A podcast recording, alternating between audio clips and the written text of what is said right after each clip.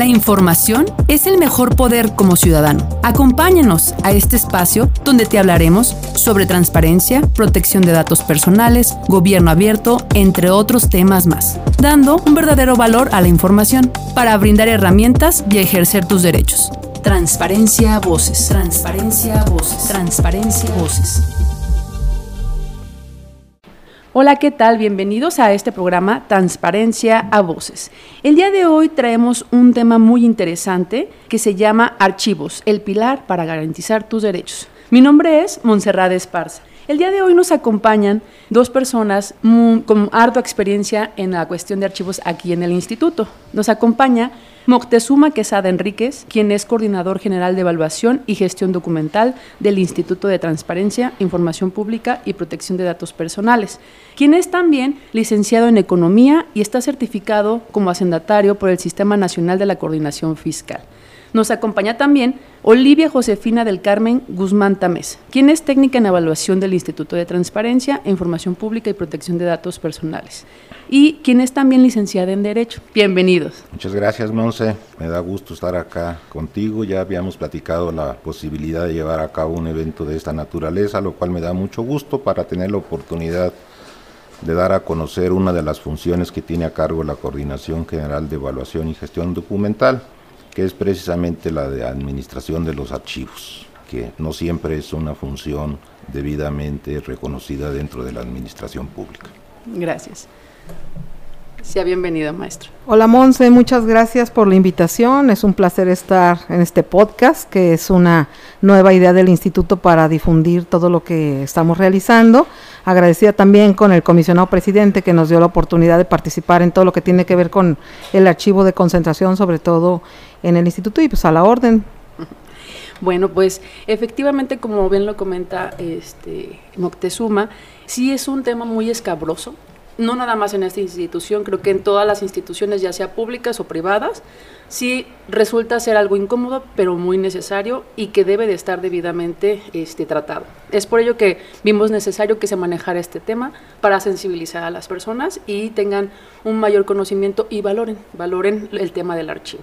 Entonces vamos empezando. Eh, Olivia, ¿nos podrías comentar cuál es la importancia del documento? ¿Cuál es su función de un documento?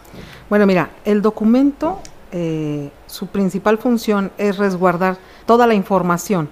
Eh, preservan la historia de la humanidad entera. Si un hombre no hubiera inventado la escritura o comenzado a llevar registros formales de ella como batallas, leyes, tratados, habría que obtener la historia de relatos orales. Y entonces nos podríamos remitir a alguna situación que yo creo que todos jugamos de chicos, que era el teléfono descompuesto. Tú pones una fila de personas, el primero le dice en secreto al segundo una información, una frase, y cuando llega al último te das cuenta que está totalmente distorsionada. El documento hace esa parte, permite precisamente resguardar esa información en forma veraz, para que cuando llegue a, a, una última persona dentro de décadas o siglos, pueda tener la información real y veraz de lo que ocurrió. Si no, sería como en el teléfono descompuesto. Cuando llegara a la última persona, ya la historia real no sería nada de, lo que pasó. Entonces el documento tiene toda esa importancia. Nosotros sabemos que el documento es un registro material de la información independientemente del soporte en que lo encuentres. O sea, eso significa puede ser un USB, un disco, una fotografía. Ese es un documento. Ok. Sí, algo importante que tú mencionas, tiene un valor, un valor testimonial para garantizar eh, todo lo que ahí viene suscrito. Creo que en parte de la historia los documentos tienen un peso fundamental para, para avalar. Claro. Mira, en el caso de los valores de los documentos, bueno, tendríamos que decirte, y aquí estamos tratando justamente en el instituto de hacer estas diferencias.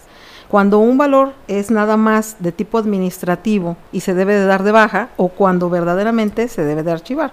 En este momento estamos en todas las áreas tratando de que eso cambie. ¿Qué pasa? Normalmente la gente trata de archivar todo, para preservarlo, pero no todo es necesario mm. para que nos dé una información después. Entonces, tenemos los, los, documentos que nos dan testimonio y garantía, que son esos documentos que se tienen que ir precisamente al archivo, y tenemos los que son de comprobación administrativa inmediata, que son, vamos pensando en un ejemplo aquí también. Aquí en el propio instituto alguien gira un memo para decir que va a haber una cuestión de una fumigación Entonces, a todos nos llega porque tenemos que guardar los alimentos, dejar el lugar a tal hora, lo que sea. Ese documento tiene una comprobación administrativa inmediata porque cuando cumple su función, con que se quede aquí el lapso de un año es suficiente. No me lo tienes para qué mandar al archivo de concentración. Y esa es la parte que todos debemos de entender, porque si no los archivos después se encuentran llenos de papeles que no son realmente con un valor. Importante. Así es.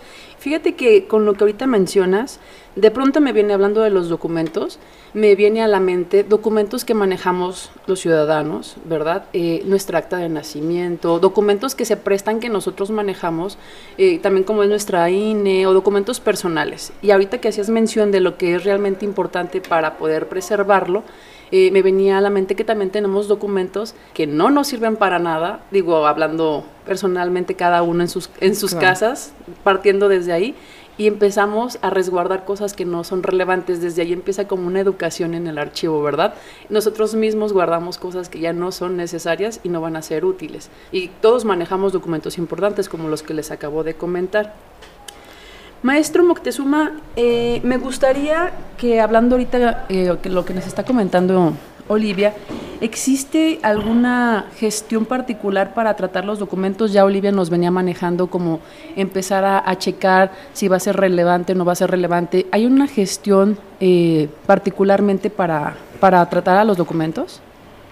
Sí, mira, Monse, en materia de administración de los archivos existe lo que se conoce como la gestión documental.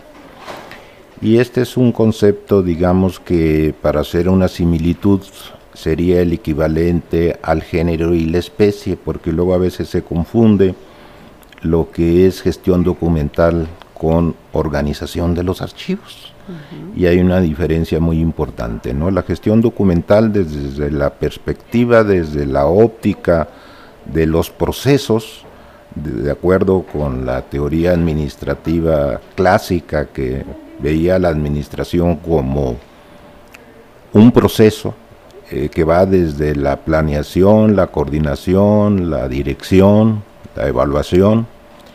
Así también eh, en materia de gestión documental se le sigue todo el proceso durante el ciclo vital de los documentos o ciclo de vida de los documentos, que se inicia con la producción del documento o con la recepción por parte de un sujeto obligado.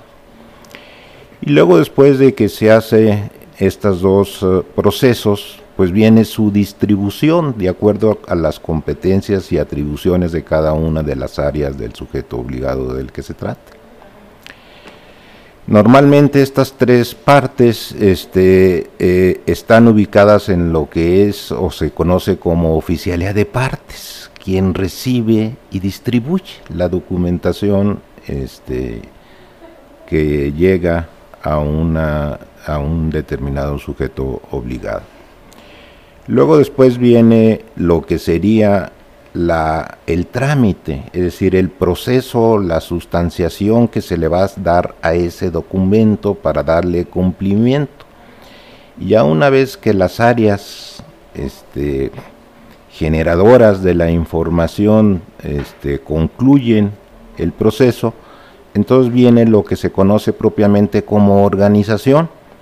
Y esa organización ya implica Primero, clasificar el documento, clasificarlo de acuerdo con los instrumentos de control archivístico que se tengan vigentes, principalmente el cuadro de clasificación general.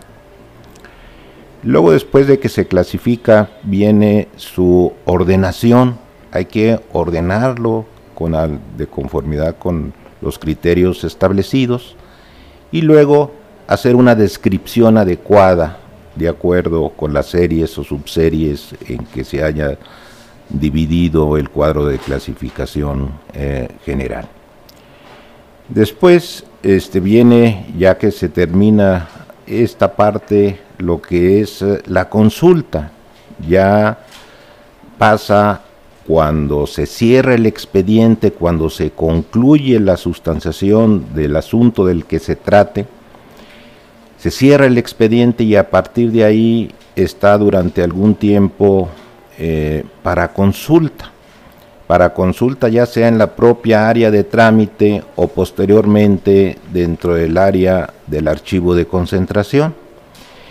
Y finalmente viene lo que sería la disposición final de la documentación, es decir, así como tiene un inicio que fue la producción o la recepción, luego hay que definir de acuerdo con el catálogo de disposición documental cuál va a ser el destino final que le vamos a dar a esos documentos. Si vamos a, a darlo de baja porque ya prescribieron sus valores primarios, es decir, sus valores jurídicos, administrativos, contables o fiscales, o bien este, si tiene valores históricos, entonces habría que conservarlo. Nosotros en el instituto acabamos de hacer el primer proceso de baja dentro de la historia del instituto en sus casi 18 años de existencia. Se llevaron a cabo dos procesos de baja documental de cerca de 18 mil expedientes, lo cual este eh, fue todo un proceso este donde obviamente hubo un acompañamiento por parte de las áreas generadoras como del grupo interdisciplinario así como desde luego del órgano interno de control quien testificaron eh, pues el proceso final que es la destrucción de los documentos con la debida levantamiento del acta circunstanciada respectiva.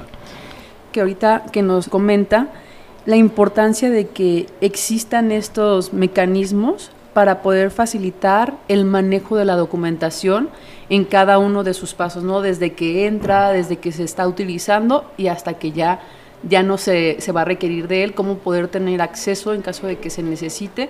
Sí es de vital importancia mantener eh, esos procedimientos para poder que sean óptimos, que ese documento que esté esté reservado, sea óptimo y, pueda utilizarse cuando se requiera, porque de nada serviría tener la información y no se pueda utilizar cuando es, ¿verdad?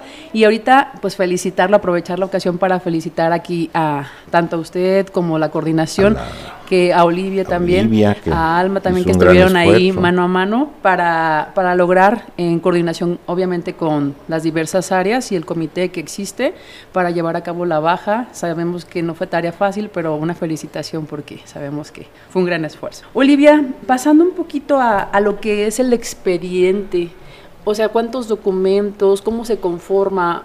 ¿Qué es un expediente en sí? ¿Nos podrías explicar un poquito? Porque una cosa es un documento y otra cosa es un expediente. Mira, el expediente es una unidad documental precisamente compuesta de documentos de archivo ordenados y relacionados por un mismo asunto, actividad o trámite de los sujetos obligados en este caso. Para ponerte un ejemplo, podríamos hablar de un expediente de personal.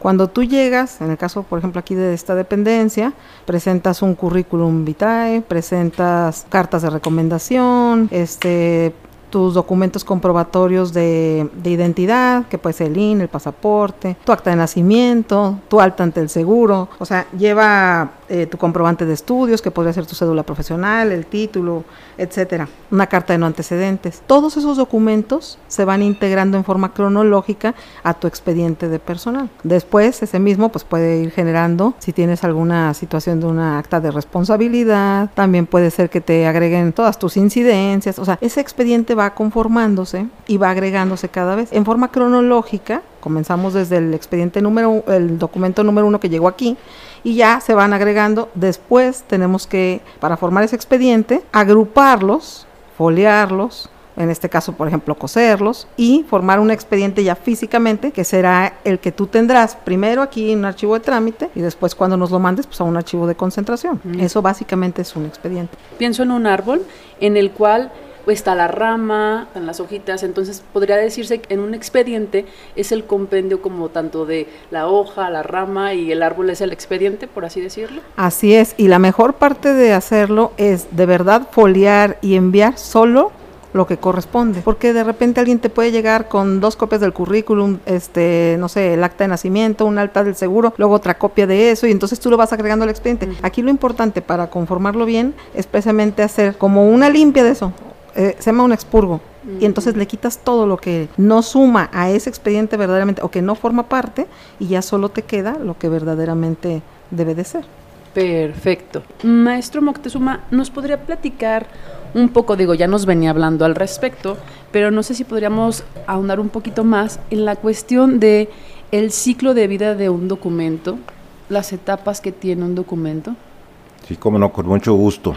Mira, Monse, yo creo que lo que es el ciclo vital de los documentos o ciclo de vida de los documentos es tal vez el desarrollo teórico que se ha desarrollado en materia de la ciencia archivística más trascendental eh, sobre el cual está sustentado prácticamente todo el proceso de administración y organización de los archivos. Así como en otras ciencias hay leyes este, que son muy conocidas y que son muy representativas de ellas, por ejemplo en economía la ley de oferta y demanda, en materia de física la ley de Newton o en materia de las ciencias contables la ley de la teoría de la partida doble, por ejemplo. Así también es esto del ciclo de vida. Este, es fundamental tener en cuenta que todo documento pasa por tres grandes etapas en donde la primera de ellas se le conoce como la etapa activa, que es precisamente y obedece al proceso que comentábamos anteriormente de trámite, es cuando el documento, el expediente está todavía en proceso de gestión, se siguen llevando a cabo este, actos administrativos conforme a las funciones y atribuciones del área generadora, pero sigue como tal hasta que concluye el trámite y se cierre el expediente. Posteriormente, ya una vez que el expediente ha sido cerrado, empieza a contar el tiempo que debe de estar en el archivo de trámite que es precisamente quien tiene bajo su resguardo los archivos que están en esta fase activa, porque todavía implica que puede ser objeto de consulta de manera continua, de manera periódica. Ya una vez que transcurre el tiempo que el catálogo de disposición documental establezca para que permanezca en el archivo de trámite, pasa a su segunda etapa que sería la fase semiactiva, donde ya prescribió el tiempo que debe de estar en el archivo de trámite y pasa al archivo de concentración, que esta es eh, semiactiva porque ya el expediente puede ser ocasionalmente objeto de consulta y eso es lo que hace fundamentalmente, es uno de los servicios básicos que presta el archivo de concentración, el prestar los expedientes a quien esté autorizado para poder solicitar y tener acceso a ellos, porque la documentación no deja de ser competencia del área que la haya producido, que la haya generado y por lo tanto en principio solamente son ellos los que tienen acceso a esta documentación a través de la persona que haya nombrado como enlace del archivo de trámite. Finalmente, cuando prescribe el tiempo que está en el archivo de concentración, entonces ya pasa a una fase ya totalmente inactiva. El documento ya no está para consulta, sino que está para ser abierto al público eh, en general si es que tiene valores históricos, es decir, si es que ese expediente tiene algún valor evidencial, un valor testimonial o un valor informativo. Si no lo tiene, ya lo decíamos, entonces tiene que procederse a la baja documental como lo mencionábamos anteriormente. En el instituto no tenemos eh, todavía un archivo histórico, pero sí tenemos el proyecto de celebrar un convenio de colaboración con el Archivo Histórico del Estado para que sean ellos los que nos administren el, el, archivo histórico que se vaya constituyendo con los documentos que tengan este valor secundario. Perfecto.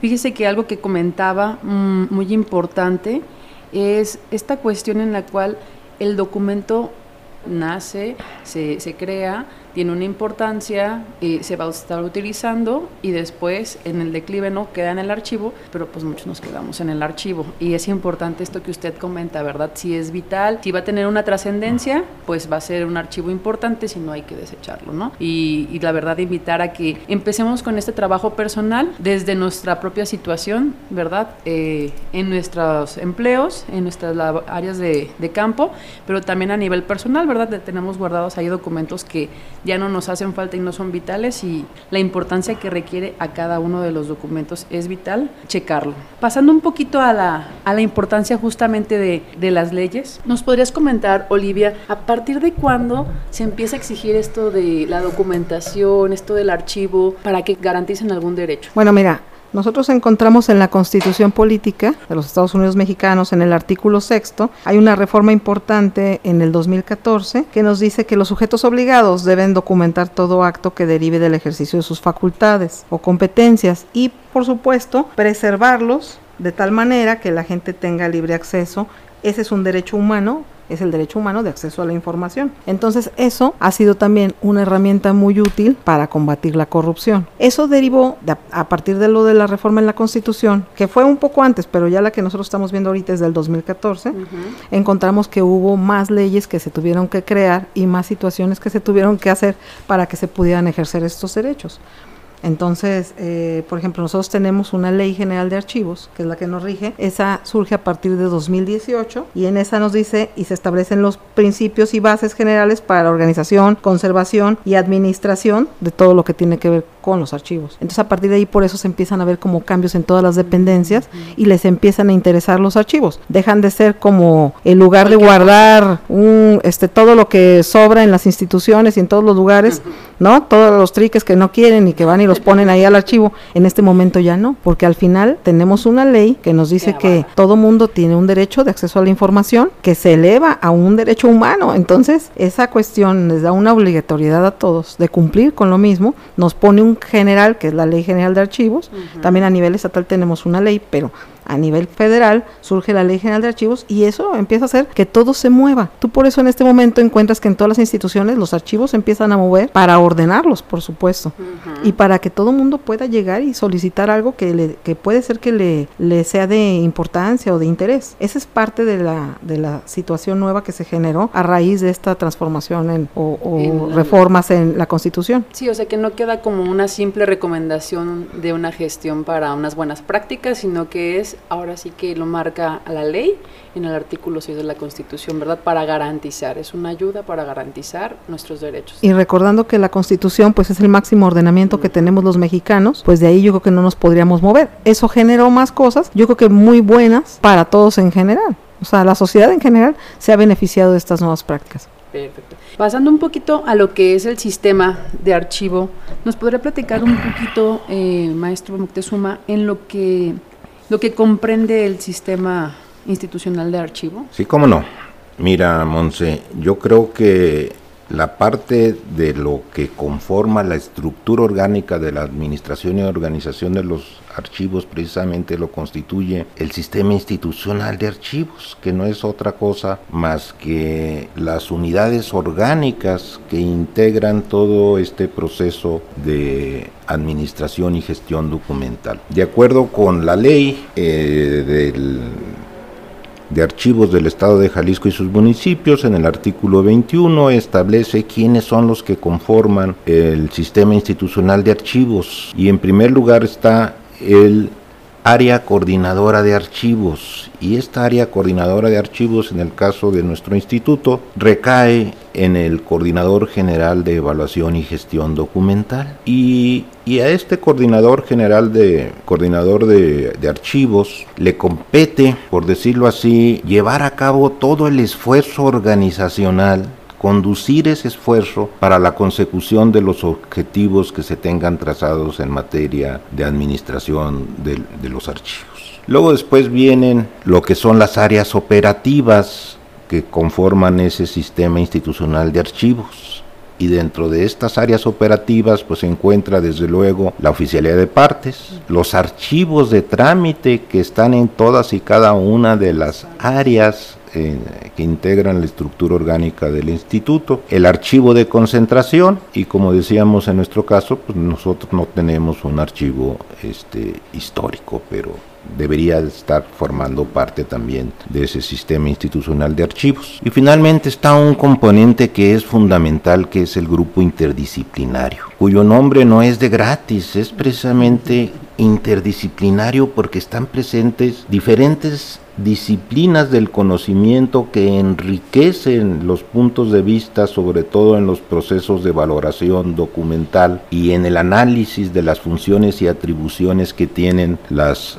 las diferentes áreas que integran al instituto. Y este grupo eh, interdisciplinario está conformado fundamentalmente por unos funcionarios que establece que como mínimo deben de integrarlo, que es eh, un representante del área de planeación, del área de informática, del área de la unidad de transparencia para nosotros y del área jurídica. Para nosotros se traduciría en un representante o el titular de la dirección jurídica y unidad de transparencia. Y por otro lado, lo que es la coordinación de planeación y proyectos estratégicos, que es donde está el área de sistemas y de planeación. Y luego después están también los representantes de todas y cada una de las áreas que integran la estructura orgánica del instituto. Y este grupo interdisciplinario es fundamental tener un proceso de comunicación permanente con él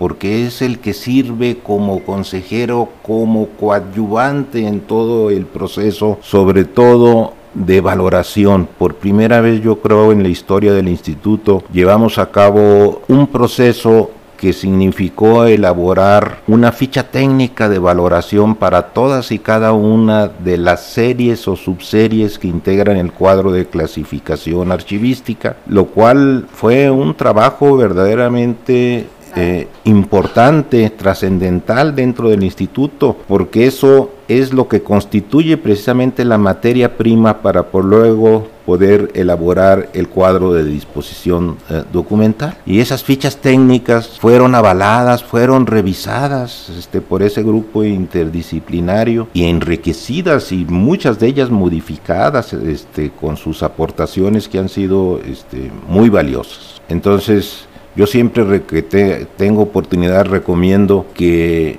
se apoyen en el grupo interdisciplinario en todo el proceso de gestión documental y de administración de archivos. Abonando un poquito a lo que comenta, es importante eh, el comentar que sí es si que existan personas de diferentes áreas y de los diferentes grupos interdisciplinarios, es importante porque una sola persona no puede determinar, ¿verdad?, el valor o la clasificación. Es importante que las personas que están en el quehacer con el documento digan, oye, a mí me sirve para esto, para el otro, y entre todos puedan lograr darle el valor importante al documento y a la gestión que se realiza con los documentos.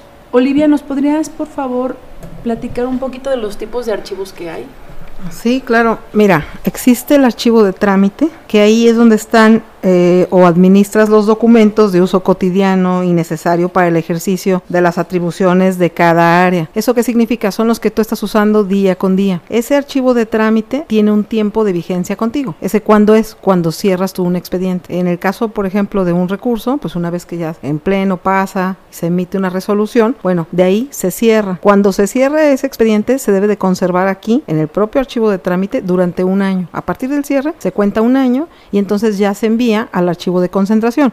¿Por qué debe de estar aquí? Pues bueno, debe de conservarse aquí porque muchas veces todavía se le está necesitando, llega al sujeto obligado, tal vez eh, eh, la persona que solicitó la información quiere ver algo, entonces debe de permanecer todavía en el archivo de trámite después de cerrado. Una vez que pasa ese año, lo envías al archivo de concentración, que es el segundo tipo. En el archivo de concentración, los documentos son ya de consulta esporádica. ¿Qué pasa? Si el, la propia área, vamos pensando en, en una de las ponencias, requiere el, documento, bueno, sabe que lo tiene ahí. el archivo solo lo tiene bajo su resguardo, pero sigue siendo de la área productora. Entonces ahí, en ese, ya, ya nada más es el tiempo que un instrumento que tenemos que se llama cadido le dé para que se conserve. Ese cadido nos habla de cuánto tiempo va a, va a estar ese documento, ese expediente, bajo el resguardo del archivo de concentración. Después de que ese tiempo, ese plazo concluye, entonces le quedan dos formas. Se va a un archivo histórico, que ese ya nada más es para divulgar la memoria documental institucional, o se va a la baja documental.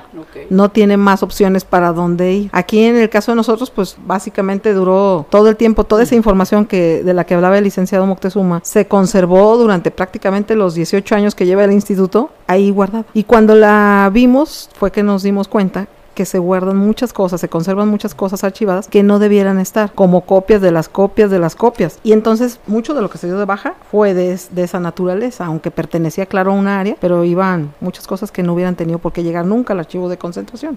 Era lo que te explicaba hace rato de cómo hacerle para saber qué voy a mandar, cómo mandar ese expediente y cuánto tiempo lo vamos a conservar. Ese sí, en el CADIDO que todos lo tenemos, está en la página publicado, nos damos cuenta cuánto tiempo permanecerá ahí con nosotros guardado en el archivo de concentración. Entonces, quedamos que existe el archivo de trámite, de concentración e histórico. ¿verdad? Así es, son esos tres. Perfecto. Ah, con esta cuestión que nos veniste platicando cada uno cómo va, va, va, pasando, en realidad pueden llegar a pasar todos, desde el de trámite a concentración, van teniendo un, estadio en cada uno de ellos, ¿verdad? Así es, y además no es que la importancia baje, pero sí el uso, porque ya que no tienen más recursos que hacer a un, a un recurso, lo que sea, pues se va a ir a guardar, y lo más seguro es que tal vez nunca lo vuelvan a requerir, pero por si se requiere durante el tiempo que tenemos en el plazo de conservar ahí va a permanecer. Perfecto.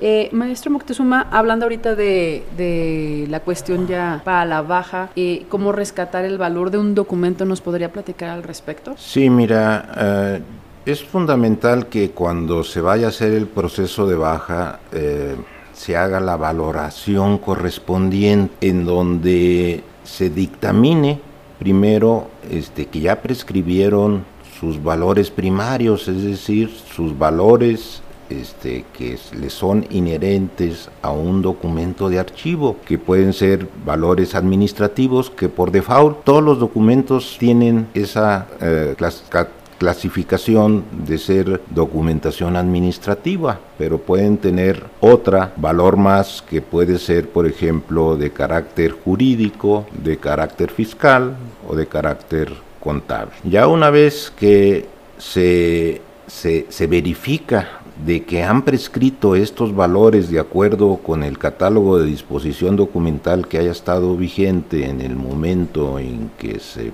hizo la producción del documento, en que se cerró el documento. Entonces eh, se verifica si tiene algún valor histórico o un valor secundario. Imagínate, por ejemplo, en el caso del instituto, el valor testimonial que tendría el hecho de contar con el primer recurso de revisión que se recibió por parte del instituto o el decreto que mediante el cual este, se publicó en el periódico oficial del Estado la creación del instituto.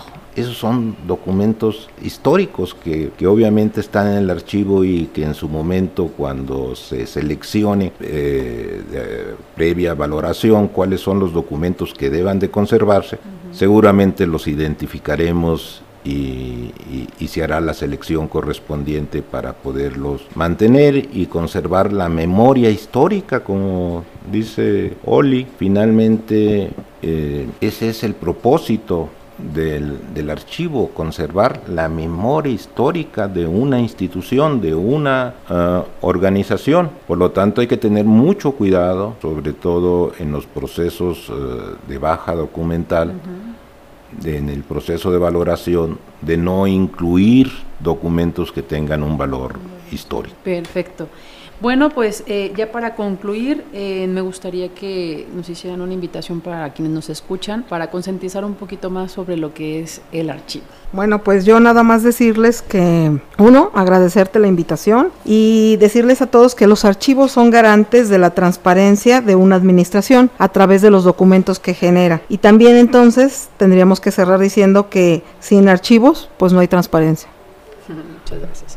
Efectivamente, Monse, este, yo creo que lo decía al inicio, la función archivística como que es una actividad que no ha sido debidamente eh, evaluada o reconocida. Sin embargo, es fundamental, sobre todo en una institución como el ITEI, e en donde la importancia que se le da o las pláticas que damos nosotros, por ejemplo, con otros a otros sujetos obligados en materia de gestión documental y archivos, no es porque tengamos la obligación de hacerlo o porque seamos autoridad competente en materia de archivo, no lo somos y mucho menos somos autoridad fiscalizadora. Simplemente el propósito es eh, difundir la importancia de los archivos que tienen como la columna vertebral, como, como el endamiaje fundamental de lo que son los derechos humanos de acceso a la información y de protección de datos. Finalmente, la información está